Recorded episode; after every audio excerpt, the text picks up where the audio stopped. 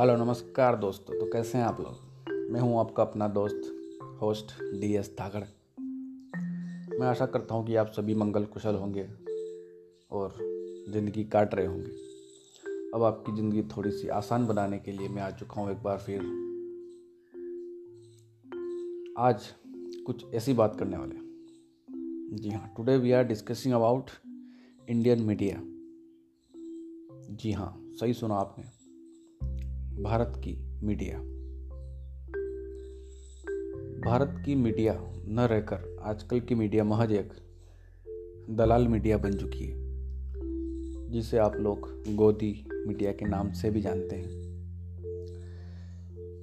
यह एक ऐसा विषय है, जिस पर चर्चा करना बहुत ही ज़रूरी है। मैं इस मुद्दे पर आपका भी समर्थन चाहूँगा, क्योंकि ये एक ऐसा मुद्दा है। इफ़ अगर अपन इस पर आज नहीं बोले तो एक कॉमन मैन की आवाज़ दब जाएगी और जो झूठ है, उसे वो सच साबित कर देंगे और हमें उसे स्वीकार करना पड़ेगा। आज हम मीडिया के भरोसे किसी भी टॉपिक का या फिर विषय का सही मतलब नहीं निकाल सकते। Because they are totally liar, they all are liars. Godi media की सबसे बड़ी खासियत यह है कि वह झूठ इतनी आसानी से बोलते हैं कि आप पकड़ तक नहीं सकते। इस मुद्दे पर सुप्रीम कोर्ट ने भी काफ़ी बार कमेंट किया है। सुप्रीम कोर्ट ने भी कहा है कि जो मीडिया है, वो एक भड़काऊ मीडिया बनकर रह गई है। और अभी एक लेटेस्ट कमेंट भी आया है सुप्रीम कोर्ट का ऑन मीडिया इंडियन मीडिया कि इंडियन मीडिया बायस हो चुकी है। गोदी मीडिया जो आजकल पत्रकारिता कर रही है, उसमें वो पक्षपात कर रही है। वो सिर्फ़ एक पक्ष का समर्थन कर रही है। और ऐसा आपने भी देखा होगा। अगर आपको लग रहा होगा कि देश में महँगाई आपको पता ही कल महँगाई भी बढ़ी है। पचास रुपये सिलेंडर जो आपका गैस का बाटला है, उस पर बढ़े हैं। लेकिन आप सोच रहे होंगे कि विपक्ष इसका विरोध क्यों नहीं कर रहा? विपक्ष विरोध कर रहा है समय समय पर, लेकिन जो मीडिया है, उसे दिखाता नहीं है और आपको लगता है कि हमारे देश में विपक्ष है ही नहीं। विपक्ष है नहीं, यहाँ यह मैटर नहीं है। विपक्ष है वो अपना काम कर रहा है। उतनी मजबूती से नहीं कर रहा है जैसा उसको करना चाहिए, लेकिन अगर मीडिया का साथ नहीं मिलेगा तो इसी प्रकार से विपक्ष भी एक दिन जंग हार जाएगा। तो अभी आपको तय करना है कि आप किस प्रकार से अपना समर्थन दे सकते हैं। यहाँ आज मैं आपसे किसी प्रकार की कोई रिक्वेस्ट करने नहीं आया हूँ कि आप ये करो, आप वो करो। ये अब आपके ऊपर है कि आपको क्या करना आगे।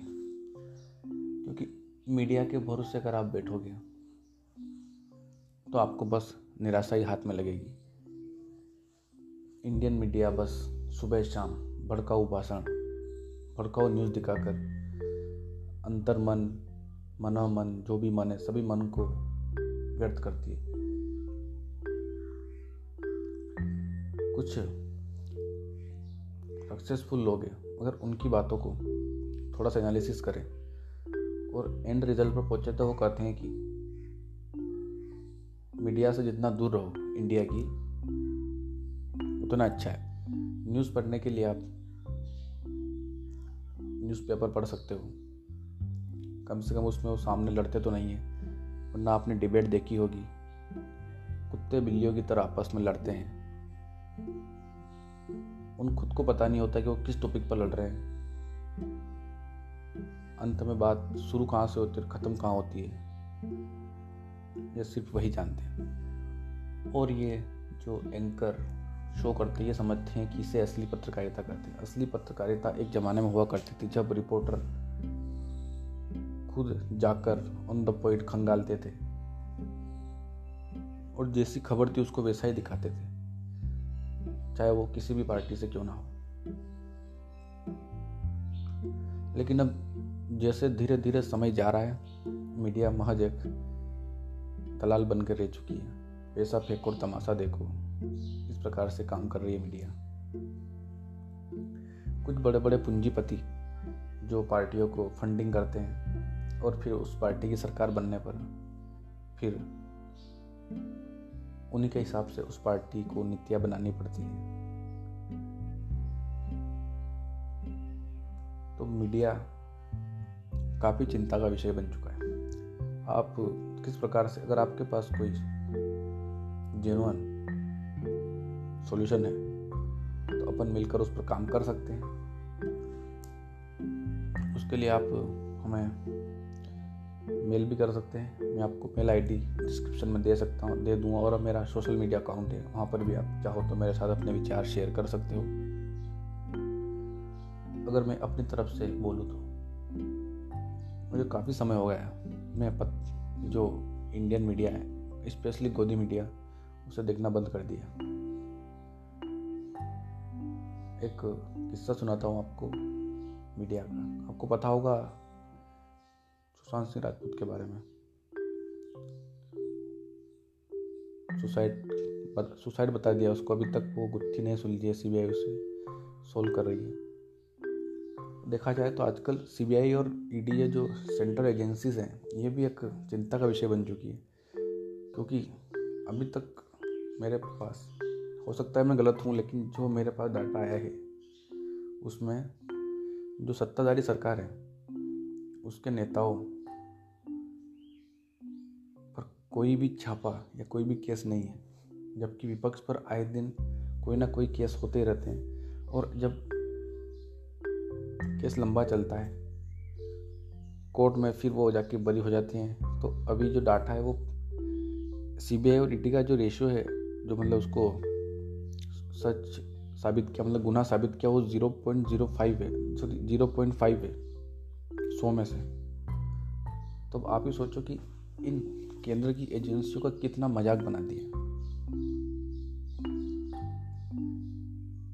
इस मुद्दे पर अगर सुप्रीम कोर्ट चाहे तो अपना कुछ कर सकती है। इसमें सबसे बढ़िया है कि ये जो सीबीआई और ईडी में जो भर्ती होते हैं, जिनका सिलेक्शन होता है, वो सुप्रीम कोर्ट के अंडर होना चाहिए। जो मेन अधिकारी के कमिश्नर वगैरह, जो मेन अधिकार रहते हैं, उनका सिलेक्शन सुप्रीम कोर्ट के जजों द्वारा होना चाहिए। तो इसमें हो सकता है कि उसके बाद कुछ सुधार आ जाए। इसमें सेंट्रल गवर्नमेंट का कोई इंटरफेयर नहीं होना चाहिए। Because of central government interfere C B I and E D not trustable आज कोई भी सत्ताधारी सरकार के खिलाफ बातें करता है तो उसे ईडी वगैरह के छापे पन्ना स्वाभाविक है तो हम आपको पता ही है तो ये कुछ आज का विषय था हमारा मीडिया तो आपको पॉडकास्ट कैसा लगा ये आपको बताना तो पड़ेगा और शेयर तो करना ही पड़ेगा, क्योंकि टॉपिक काफ़ी संवेदनशील है और अगर आपके पास अगर कोई ऐसा विषय है, जिस पर मुझे बात करनी चाहिए तो आप मैं सोशल मीडिया अकाउंट देने वाला हूँ तो वहाँ जाके मैसेज कर देना। और अगर आपको अगर आपको पढ़ने का शौक है तो एक वेबसाइट है संतरी जी नाम से डब्ल्यू डब्ल्यू डॉट संतरी जी डॉट इन उसकी लिंक भी मैं प्रोवाइड करा दूँगा। तो वहाँ जाकर भी आप आर्टिकल पढ़ सकते हैं और वहाँ जाकर भी आप अपना सजेशन दे सकते हैं। और अगर आप लिखना चाहते हैं, अपने आर्टिकल पब्लिश करना चाहते हैं कहीं अच्छे प्लेटफॉर्म पे तो काफ़ी ट्रस्टेबल वेबसाइट है और काफ़ी अच्छा ग्रो कर रही हो। चुनिंदा वेबसाइटों में से आती है वो। संतरे जी तो आप वहाँ जाकर उनको उनको मेल करके भी आप वहाँ पर अपना काम चालू कर सकते हैं लिखने का।